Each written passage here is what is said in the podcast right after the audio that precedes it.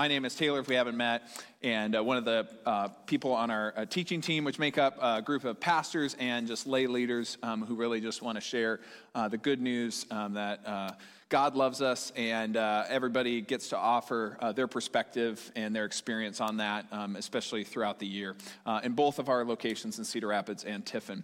So, anyways, uh, we're in this series, we're wrapping up the series today uh, called Holy Spirit. Um, we meant it to be four weeks, but then weather kind of made it challenging, so it's actually only three weeks, and so I'm going to try to like cover a lot of territory in one, one session together. And so, if at the end of this you're like, I have follow up questions, that is great. We want to talk to you, we want to help. You can email, talk to us after service. Uh, we're here for you. Now, talking about smells for a second. Um, so, we have a lot of interesting smells. I wanted to share a story of a smell issue that we have had a number of times in our household. Uh, it has nothing to do, though, with any of our kids or the animals in our household.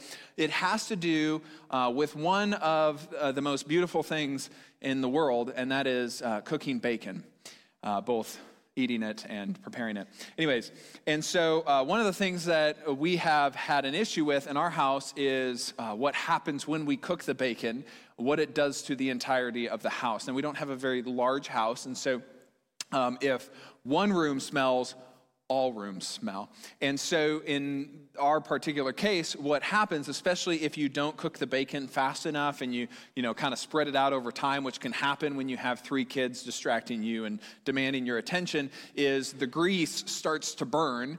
And then as the grease burns, it creates smoke. And even if you turn the vent on, uh, the house will progressively begin to get a haze in it and it will begin to smell like smoke. And then we have those really fancy smoke detectors that talk to you about things, like I think they're in the Nest smoke detectors. And then, like, eventually a lady will chime in from our hallway, hey, there's smoke in the hallway. No, she doesn't do it like that. It's like smoke detected in the hallway. It's like so calm. Like the house is on fire. Get out.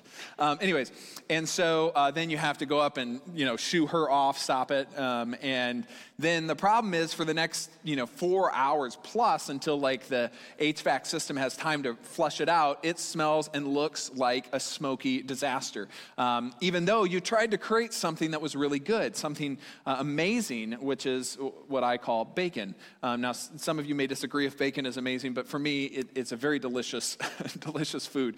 Uh, but unfortunately, it comes with a cost in our in our household. Now, this is a bit of a hard turn, but as I was thinking about this, uh, I think that is an analogy that is very appropriate for most of our lives. Okay? Most of us, I think, in this room, especially if you're taking time out of your day to watch online or in person church or listen to this message later on in the week, and you take time to invest in your faith or try to figure out faith, I think for, for those of you, something I can assume about you is you try to do the right thing.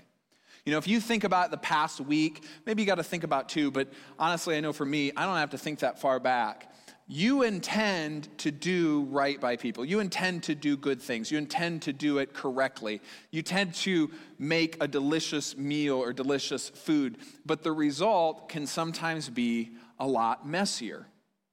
You know, you said something that you shouldn't have said, and the relationship got a little messy, right? The, there was a bit of smoke in the room. It didn't smell very appealing. You weren't patient when you should have been patient. You spoke when you should have listened. Um, you, you opened your mouth and it probably should have stayed closed. You thought things that you shouldn't have thought. You felt things inside about other people that maybe you shouldn't have probably felt. You clicked on things that you probably shouldn't have clicked on. You behaved in ways that hurt other people or broke a relationship. Or you thought things about yourself that devalued you and hurt you and made yourself question yourself. You felt somewhat, at some point in the last week or two, I'm guessing, some degree of guilt or regret for how you behaved or what you said. And there was a smoky haze that kind of hung over your relationships or kind of filled your heart and your life, at least for a few hours, if not longer. And the thing about smoke is wherever there's smoke, there's some form of a what? thank you. Okay, the people in the back, fire. Okay, thank you. Yeah, there's some form of fire. There's some sort of problem that needs to be addressed or something that went ideally wrong or more than likely wrong. Or if we're talking about Christianity, we're talking about our faith, let's just be really honest that we don't like to talk about a lot and it kind of makes us uncomfortable, but let's talk about sin for a second. You know, sin often in Christian circles is something that, you know, is kind of used to guilt and shame people, but I just identify it as when we fall short of the love of God. When we should have loved someone or loved ourselves or loved God in, in a way that was contrary to how we actually behaved. Like personally, for me, if I think about the last two weeks, I, I think it was in the last two weeks, um, and this is really hard to admit, but like uh, we are doing bedtime, and uh, some of our girls are much better than others at, at going to sleep. And the hard part about bedtime is you are also tired, right? Some of you know that you are not at your best after eight o'clock at night. And I personally am not at my best after eight o'clock at night because I'm just tired and um, one of our daughters was not going to sleep. And, and they like they're so talented at coming up for reasons for you not to like walk out of the room and, and actually have them go to sleep. And um, one of my daughters i can't remember what she said but she needed one more thing. And i just turned around and i said you're fine. And it was probably not even that nice. You're fine. And i walked out and i shut the door and i'm like and then steph said later like hey, do you think that was, that was very good? and I'm like, um, no, it wasn't. And then I felt guilty. And here's how guilty I felt. I went into her room. She was sleeping, and I kissed her and I told her I'm sorry because I was, and I felt terrible. Because, in all fairness, that, that was a sin. I did not love her like a four year old is meant to be loved, right? That is not something a four year old deserves, or a four year old deserves to be treated like.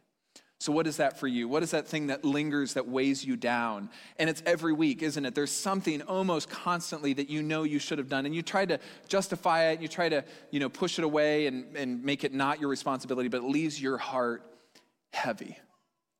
And what we talked about in week one of this whole series called Holy Spirit is you want to be transformed. And I know that because you're here. And if you're here, chances are you're open to at least something new, if not trying to grow something that you already have, and that's your relationship with your Heavenly Father. Because you know the closer and closer you get to Him, the more and more you change. And it changes for the better. And we want to help you change. And that's one of the reasons we are doing this series called The Holy Spirit. Because if you want to see change in your life for the better, the Holy Spirit is who you want to get to know. Here's what I figured out making bacon, and here's what you and I have figured out going through life. You knew what you should have done, but then you didn't do it. Or you knew you could have done it better, but no matter what you did, you still fall short all the time, right? And you wish you could do it differently, but you can't, or the circumstances are out of your control, or some other people have made decisions that just make the situation really tough. And that's hard. And I'm sorry that's the situation that you've been in. But you come to terms eventually in life, sooner or later. Some people, it takes their entire life. Honestly, some people don't ever come to these terms. But you come to the realization that you can't do everything and that you need help. You can't do everything and that you need help. And the thing that I took away from making bacon, and I'm sorry this analogy is like going to carry through this entire sermon, but the thing that I realized is I cannot prevent the grease from burning other than not making bacon. But there's nothing wrong with making bacon, as there's probably nothing wrong with a lot of the things that you do. It just gets off course along the way. And so I came to the realization that I can't do everything. I need help. And maybe some of you have realized this, but what I needed was fresh air. And the solution for us now in cooking bacon is we can make bacon, but we have to open the window and let some fresh air into the house. And what that fresh air does is it completely transforms the house that's smoke filled into something that's new and fresh. And it's easier to breathe and it's easier to see. You don't feel like you're inhaling like cancerous material every breath you take. And you have to invite it in because you need help. And my friends, for most of us, that is our relationship with the Holy Spirit. Like we know it's there. We may not have been taught a lot about it. That's what we've been trying to do in this series. But the thing is, it's outside of the window of our house, and we're not sure we want to let it in. But the Holy Spirit, when you do, does an incredible job of bringing life and newness to whatever it touches.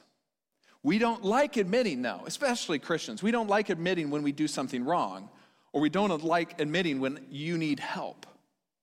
But when you do, my friends, it is the point at which you need the Holy Spirit. Caitlin said last week, she said, um, Jesus can set you free, and Jesus will set you free, but the Holy Spirit keeps you free. It's that presence that walks with you every, it's His presence that walks with you every single day of your life. But unfortunately, what a lot of people think, and I remember as an agnostic, I thought about this about Christians all the time, is that what Christians do is they just want to get to heaven. And so they want to punch their get to heaven card. So they say they believe in Jesus. And it's more of like an end of life thing, not a going through life kind of thing. A lot of people use religion for the end of life. But what about the rest of life here on this earth? What did Jesus say as an answer to that? He said, I am sending you the Holy Spirit. I'm sending you an advocate. I'm sending you a comforter. I'm sending you a helper to transform you so that your life isn't such a smoky mess, but a life of holiness. And holiness is a big, intimidating Christian word, but it's a life that reflects God. And it's a life, I'm just telling you, a holy life is one that has a lot less regrets and a lot less guilt and a lot less shame and a lot more freedom. Unfortunately, some of us are so comfortable with the life that we live, that we've created, or the number of distractions we have going on in our life, or busyness we create in our life, so we don't need to think about it. But we're so comfortable, we, we don't think we need a comforter. But we do. And I know you are all wonderful individuals in the room and online, but there is smoke in your life. And you got to come to the point at which you realize you cannot handle all the smoke yourself. In fact, the world was not created, you were not created to handle all of that by yourself. It needs to be washed out, it needs to be made fresh. And the answer is whether you want to accept it today or not, that's completely up to you. I'm just going to tell you it is the Holy Spirit. At the very beginning, Genesis 1 and 2, uh, chapter 1, verses 1 and 2 we learn about the Holy Spirit. And here's how the biblical authors, especially in the Old Testament, well, Old and New actually, describe the Holy Spirit. In the beginning, God created the heavens and the earth. And this is probably a version, if you grew up in church, that you're familiar with. It's called the New International Version, NIV. Now, the, ter- the earth was formless and empty, empty. Darkness was over the surface of the earth, uh, over the deep, excuse me. And the Spirit of God was hovering over the waters. Now, the Spirit of God, the, the Hebrew word for the Spirit is the word ruach. And you got to get the phlegm in there. Ruach. Okay? And that's what it is in Hebrew for all you re- Hebrew people. And by the way, you read this way to this way in Hebrew, not this way to this way. It's the other way around. Uh, or for us, we're the wrong way and they're the right way. Anyways, it's ruach and was hovering over the waters. But see, this word ruach doesn't quite have the same mm, meaning like it does in English. It's not just spirit, it's much more than that. It's wind, it's the movement of air. When the biblical authors documented the Holy Spirit, they use this word like air or wind. And what's so interesting is the newer versions, the newer translations of the Bible capture this. If some of you have noticed over the last couple of months, I've actually switched versions. I used to use the NIV a lot, and now most of my preaching is exclusively in the N. I'm not trying to make this difficult. The NRSVUE. Okay? It's a new revised standard version, updated edition. And it's one of the most newest translations of the Bible. And one of the reasons I love it, for many reasons, is it tries to translate more genuinely, which sometimes makes it uncomfortable because we're not used to reading it this way. But it tries to gen- generally translate it, um, given all of the information that we are learning about ancient cultures, especially ancient Israel culture um, and Greek culture because we're still learning. And I don't know if you knew this, but then we can update this based on our learning, and we do. And one of the cool things, uh, especially, is it, um, it accounts for a number of instances where male names were used, and in reality, the original text has female names. Um, but we didn't like what the females were doing, and so for most of the church's history, like 1700 years, we took those female names and we changed them and made them male names. I know, it's unbelievable that we would do such a thing, but we do. And so a lot of Bibles in the last 20 years have been making those adjustments back to the original, the first 300 years of the church, um, female names. Anyways, so that's accounted for that Bible nerd thing. So going over to the NRVSU, what it says is, covered the face of the deep while a wind from God swept over the face of the waters. And this Ruach, the Spirit of God from God, not only is active here in Genesis 1, but is active about 400 times in the Old Testament. And the Spirit of God is there with Noah and the ark. The Spirit of God is there throughout the biblical story, working. And it comes upon people and it works through people, and it's absolutely incredible. But it is the wind. It's this. And one of the things that I took away when I started learning about this, when you think about the Holy Spirit as a breeze, a wind, air, it starts to make a bit more sense because when you take a deep breath, it gives you what? Life. It keeps you going. And the biblical authors said, hey, when you think about the Holy Spirit, think about breathing in and the life that it gives you and the strength that it gives you to move forward. And this breath and this life shows up. Um, it's literally called the breath of life in some cases in Genesis. It shows up in Numbers and Job and Isaiah. And you get more oxygen into your body. And when you do that, you begin to think more clearly. You begin to become more awake and empowered and energized. If you've ever been to the top, I was in Pike's uh, Pikes Peak uh, in Colorado, and at the top in the gift shop, they have an oxygen bar because you're, what, like 12,000 feet up in the air. And so people were like sucking on oxygen. And I was sitting there thinking, well, that's kind of weird because it's bubbly and they got different colors and different scents. And I'm like, what's going on there? Well, I realized now as a pilot, you know, because I, fl- I flew with this F 35 test pilot, and he was like, yeah, if you're ever feeling tired or something on a long flight, just go ahead and grab your oxygen mask and just start sucking on it. And I'm like, really? And he is so right. It like wakes you up like that. It's incredible. Like if ever you get tired on a flight, just, you know, pull your emergency mask down and stick it over your face and you'll start to wake up real quick. Okay? So, yeah, just be aware that if that ever happens in a flight, know that you are well oxygenated, okay? But that is the Holy Spirit. It's supposed to come into your heart and your life and awaken and energize you. It's supposed to wash away that smoky room, wash away what's inside, and give you life and draw you to goodness and that which is God. If you're just wanting Jesus to get out of hell, I guess you could do that but you're missing out on the rest of life. You're missing out on the peace and the goodness that comes through the Holy Spirit. And Paul knew this.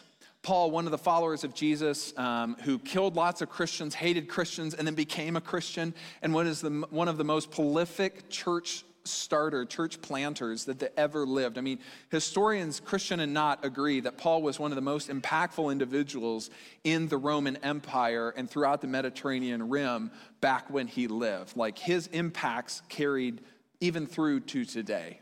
Incredible. And Paul considered himself absolutely filled with the Holy Spirit. And when he went to talk to people about it, he described it in a lot of different ways. One of the ways that we're going to talk about today is um, from his letter to the church in Galatia. We call it the letter to the Galatians or the book of Galatians. And in chapter five, he takes a second to talk about the Holy Spirit, which, uh, given everything we've talked about, I want to talk about now because of what the Holy Spirit does in your life. And I want to help you to recognize what the Holy Spirit or who the Holy Spirit is and how to sense the Holy Spirit's presence.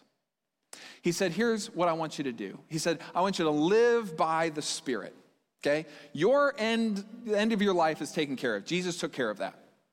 Today, though, you are still alive on this like alive on this earth and I want you to live a particular way. How I want you to live is by the Spirit.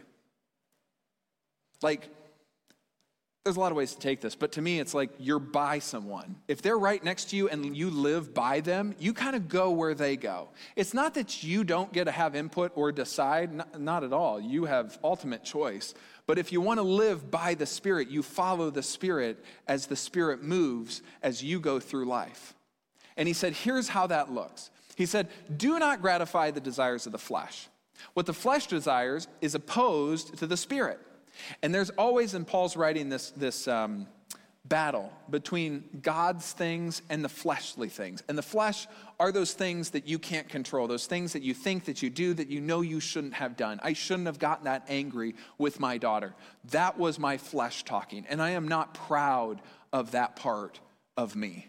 I want less of that in my life.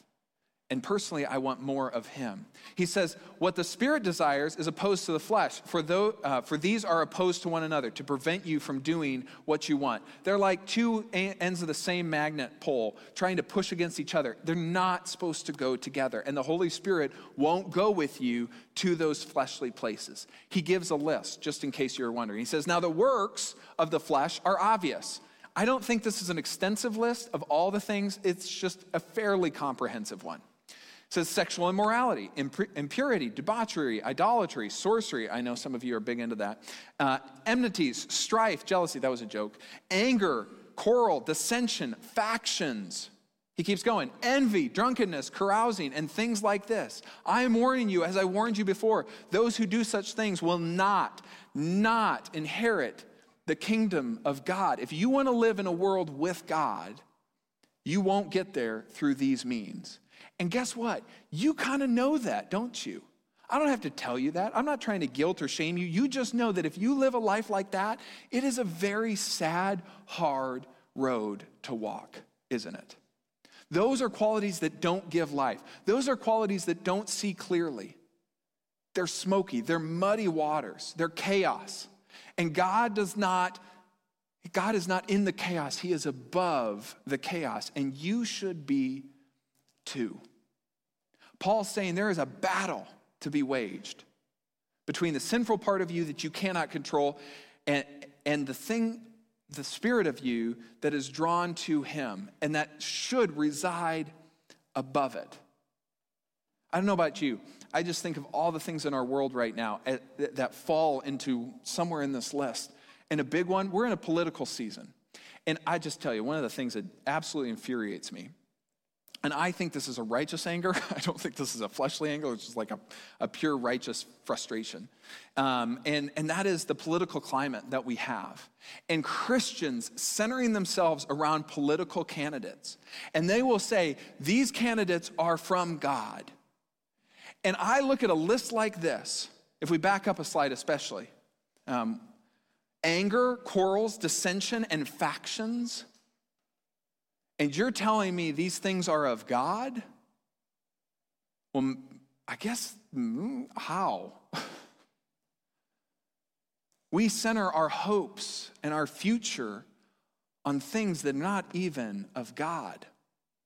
Just because they're there and because they made it to the top doesn't necessarily imply God has blessed that especially when they literally fall under the list that is opposed to God's Spirit here on earth.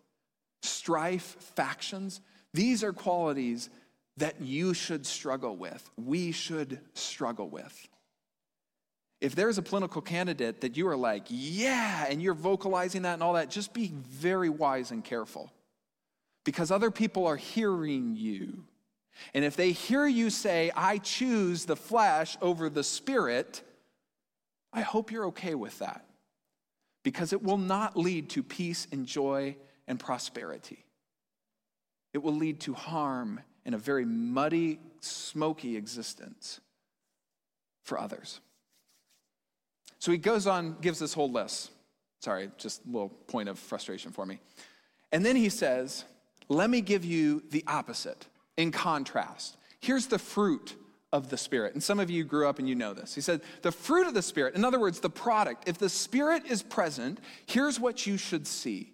If, if you are a tree and the Spirit is in you, here's the type of things that should be born out in your life. Here's the qualities, the behaviors, the thoughts, the words that should come out of you. Number one is love. I think this was intentional because Paul was always about the greatest of these is love. The fruit of the Spirit is love. And then it's a bunch of extensions of love, expressions of love joy, peace, patience, kindness, generosity, faithfulness, gentleness, and self control. This is what is of God. This is what is of the fruit of the Spirit. I don't know about you, but imagine if we had a world full of leaders, political leaders, that embodied this. Wow. It's like, I don't even know what that looks like. Have we ever had that? Kindness, generosity, faithfulness. You know, we may not have leaders, but we have people.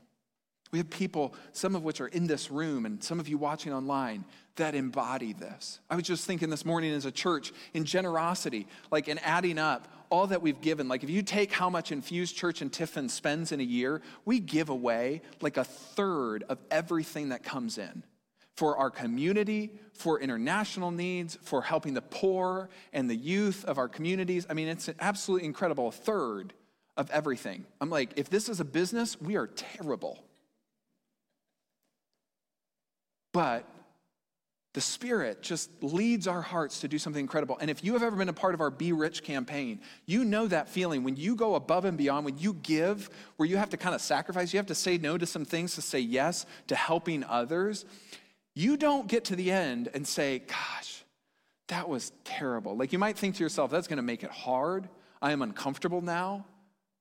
But I don't think you probably have ever regretted and said, God, I don't think that's going to do any good. Instead, you get life and, and you breathe that in and it feels amazing. These are the things of the Spirit. These are the things. If you ever wonder, how do I know if the Holy Spirit is in my life? We'll talk about that in a second. But it's because you feel this. When I came back to faith, I felt an immense sense of these first three. It was just constant for like a month. It was just absolutely incredible. The Holy Spirit in my life, it, it, it, wouldn't go away. I first thought it was something in the bagels. Some of you heard me say that before. I, I legit, I was like, maybe it was in the bagels. Maybe they put something as a church in the, like the coffee or something, and it wasn't. That amazing feeling continued for a month, and then I started to quench it, which is something you can do. You have ultimate power. The Spirit is just like air. And if you want to suffocate the Spirit, you can absolutely do that. And I, I would propose to you that most Christians, we go through our lives and we are like partially quenched. If you think about it like opening the window to let the smoke out and the fresh air in, we kind of just crack the window open of our hearts to let the Holy Spirit in. Right? Let's be honest. We don't we can see it, we know it's there, but we would be more comfortable if it was just only a sliver open. It makes us uncomfortable to think that we'd open the windows of our heart to let what's outside come inside. But when you do, and you feel that life, what you feel, and that gentle nudge, that gentle whisper that is the Holy Spirit in people's lives, and, and when they've worked over millennia, when the Holy Spirit has worked in people's lives for thousands of years, it's like a gentle whisper and it just nudges. And it nudges in love and joy and peace and patience and kindness and generosity and faithfulness and gentleness and self control. And let's be honest, we know when we are not having self control. We know when we are walking contrary to this, but we don't have to because the Holy Spirit just wants to come in and dwell in here.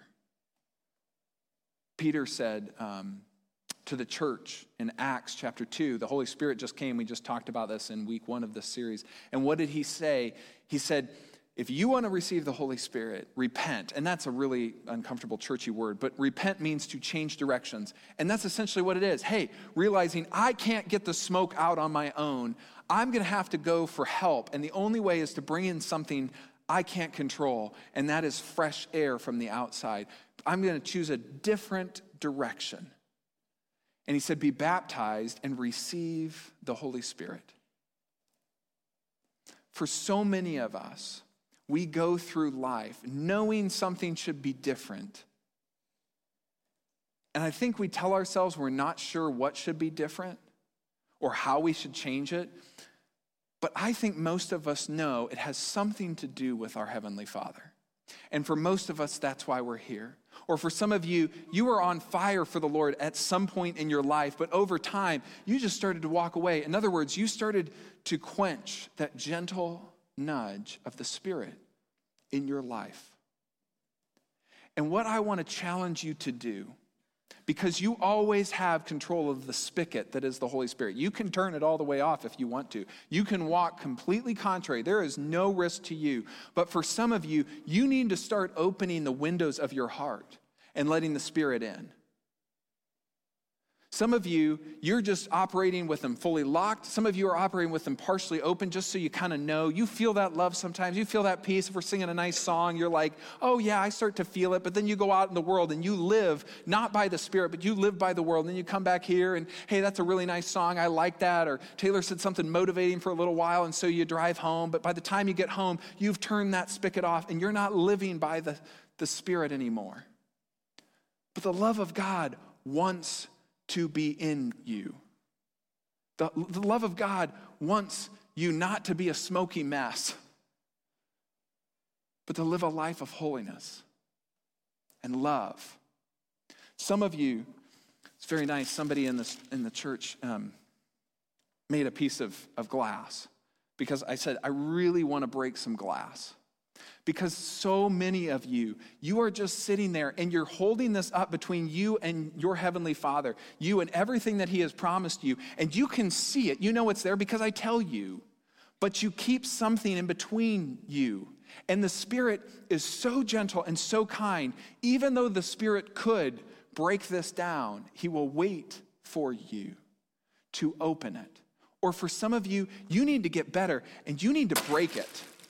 You need to break your heart open to what God wants to do in your life. Shatter it in a million pieces so you don't run the risk of shutting it on Him again.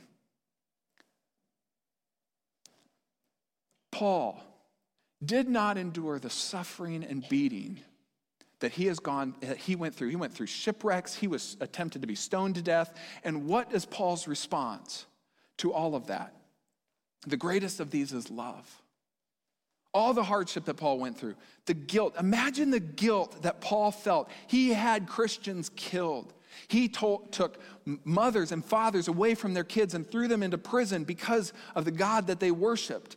And he said, I am filled with love and joy and peace and patience from God because God is so merciful. It doesn't matter what you've done or where you've been, but the Holy Spirit wants to come in your heart and bring freshness and life to you, not just in a service on a Sunday. He wants to bring it in your everyday. He wants to bring it into your relationships. He wants you to, to walk with Him and be with Him. When you, like me, are saying goodnight to your kids, if you are with the Spirit and by the Spirit, there would be gentleness and self control because at the core of it, you have a peace that passes understanding that comes through the power of the Holy Spirit. The Holy Spirit is a gift. You just have to receive it. You have to not let something be a barrier between you and Him. Don't just look at it like it's something pretty on the other side of glass in a zoo. Let it out and let it fill. Let Him fill you. One of the ways in which we remember every uh, so often the gift that is the Holy Spirit is we take communion. And if, if you came in today, I hope you grab some communion. If not, I think Colleen will come around and, and you want to grab the communion elements. But I want to take communion with you um, because communion is very similar to what the Holy Spirit does in our lives. Um, it's a symbol, it's a symbol of a gift, and it's the gift of God's love for us. And what happens in the symbol is we take it and we eat it. And when we eat something, it does what? It is digested and it becomes a part of us. So we remember that love and we let that love become a part of us. And my invitation, my challenge to you is that today, not only would we remember the love of God as we take it through communion, but that you would, just like this bread becomes a part of you, you would let God's Spirit, His presence, His love, His patience, His kindness come into your heart. Everyone is welcome to take communion. Um, on the top is the bread, um, which we'll take first, and then on the bottom, uh, if you lift the uh, second little um, cover there, uh, is uh, the symbol of the wine or the juice to take together. On the night in which he was betrayed, our Lord Jesus took the bread and broke it, gave thanks, and said, This is my body broken for you. Do this in remembrance of me.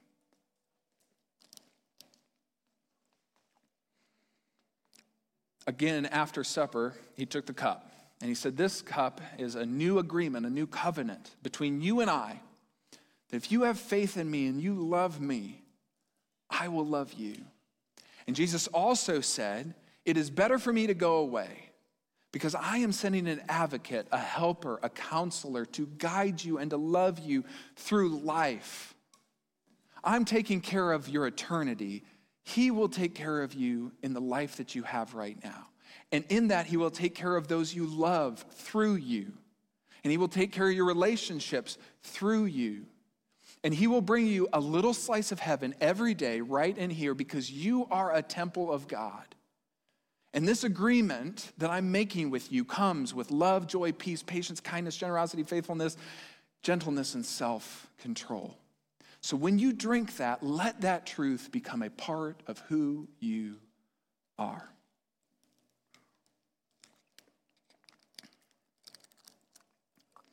If you would, bow your head and pray with me. Heavenly Father,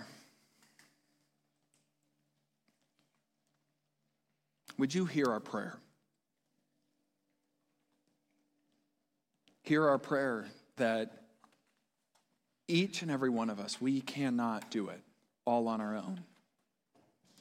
We are not meant, you did not create us to live in a broken world such as we do and be okay. That we would give in to temptation, we would give in to suffering, we would give in to pain, we would give in to the hurt and the harm that comes through the world around us. We would be filled with anger and lust and greed. We would be filled with judgment and, and, and divisiveness. We would be filled with a desire to even hurt ourselves and one another. Lord, this world is hard. This life can be hard. And Lord, we need help. Some of us, our first step is just saying, Lord, we can't do it. We need help. So, Lord, help us. For some of us, the next decision is deciding where our help's going to come from. Lord, help it, help our decision to be you. Help our decision to, to a decision to be made to trust you, to decide to follow your son, Jesus to accept His love and His forgiveness, no matter where we've been or what we've done. Help us to trust you. Lord, and if we've done that, we need to be baptized. But right now, what we can do next is we can breathe in the life giving spirit that you have promised us. Lord, no matter where we are in our faith journey, help to at the very least put it on a radar or today to make that decision to let that spirit, let that goodness, that warmth, that joy to fill our hearts and to lead us and to guide us. That we can walk away from our past and our shame and our guilt and we can walk forward knowing that not only is our eternity and death conquered, but that our life forward has the promise of peace and of patience and of joy as we step forward. Lord, help us to break the glass barrier that we put up, the windows that we close to keep the breath of life out of our lungs. Help us to break those down and welcome you in, Lord. Hear our prayer. Help us to take those steps, to make those decisions, if not today, then very soon, so we do not go another day without you. Lord, we thank you and we love you. In your name we pray. Amen.